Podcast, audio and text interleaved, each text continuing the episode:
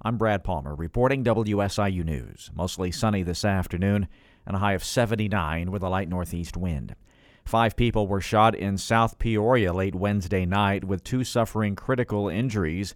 One other person suffered a laceration. Police spokesperson Simone Roth said officers were called to the scene at West Marquette Park at shortly after 9 p.m.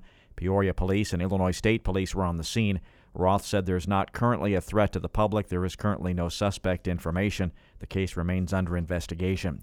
First Lady Jill Biden was in Chicago Wednesday to commemorate the Labor Day weekend. She was part of a reception celebrating unions at McCormick Place. The First Lady called unions the backbone of the country and said her husband is, quote, the most pro union, pro worker president of our lifetime. She said unions are at the center of President Biden's economic vision. Joe and I and tomorrow and for all the days to come. Chicago is and will always be Union strong because of you.